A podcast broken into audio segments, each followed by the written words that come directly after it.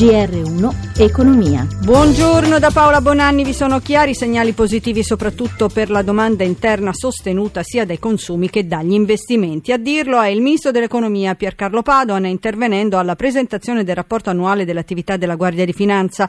L'espansione del PIL, che è pari allo 0,9% secondo i dati Istat, dovrebbe continuare quest'anno e nel prossimo, ha aggiunto, assicurando un graduale ma chiaro consolidamento delle finanze pubbliche. Da un più efficace contrasto all'evasione alle frodi derivano risorse per ridurre la tassazione sui fattori produttivi e sostenere la crescita. Veniamo alle borse europee che scambiano toniche dopo l'esito delle elezioni nei Paesi Bassi con il mancato successo del partito anti-europeista PFF di Wilders. Inoltre, come ampiamente atteso, ieri sera la Federal Reserve ha rialzato i tassi di interesse di un quarto di punto. Ma diamo la linea a Milano.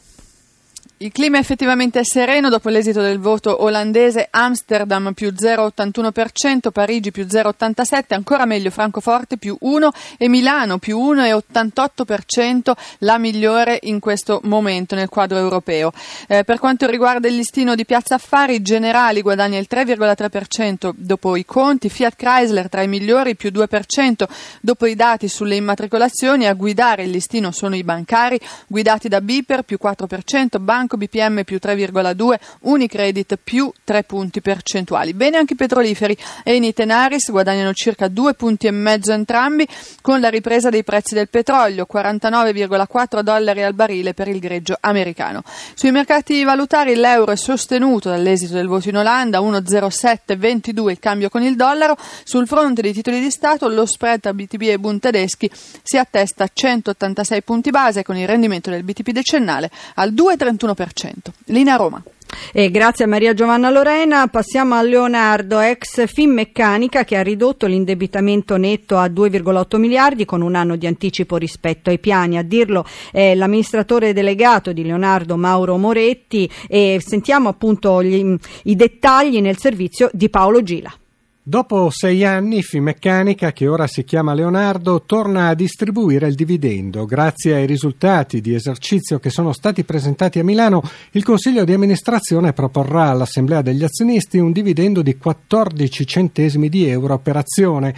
Soddisfatto Mauro Moretti, amministratore delegato e direttore generale del gruppo. Si torna dividendo perché abbiamo lavorato bene e duro e eh, la gente ha capito che con un po' di sacrificio si può cos- consolidare una situazione di impresa stabile, duratura, che è la prima condizione per gli stessi lavoratori per guardare il futuro in maniera tranquilla. Crescono gli ordini, salgono così a quasi 40, aumenta il risultato ordinario a 545 milioni di euro, calano i debiti a 2,85 miliardi, ma anche il volume dei ricavi che scende a 12 miliardi di euro, questo per effetto della riduzione commerciale relativa all'attività degli elicotteri. Secondo il nuovo piano industriale è prevista una crescita dal 2020 2017 al 2021 sui segmenti della sicurezza e della difesa. In particolare sarà perseguita una più robusta politica di internazionalizzazione con nuovi accordi anche al fine di migliorare il fatturato e la redditività. Futuro da gruppo indipendente in crescita per le assicurazioni generali che ha appena presentato i dati di bilancio. Subito l'amministratore delegato Philippe Donnet intervistato da Roberto Pippan. Sono risultati eccellenti, abbiamo fatto il risultato operativo record con più di 4 miliardi 800 milioni, un risultato netto di 2 miliardi 81 milioni, verrà distribuito un dividendo di 80 centesimi per azione in aumento di più di 11% rispetto al 2015. La società è molto solida. Quali sono i rami di attività maggiormente in crescita? Il ramo Dani e il ramo Vita crescono. Il ramo Dani cresce perché i premi eh, like to like eh, crescono, soprattutto in, in Europa, che in un contesto di crescita economica bassa è veramente un risultato molto positivo.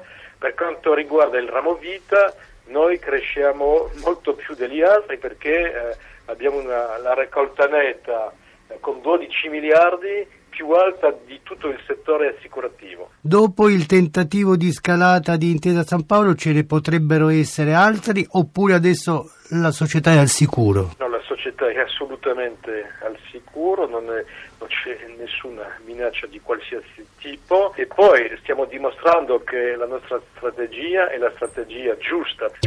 Ci fermiamo qui, assistenza di Emanuele Di Cavio e Cristina Pini da Paola Bonanni. Buon proseguimento di ascolto sempre su Rai Radio 1.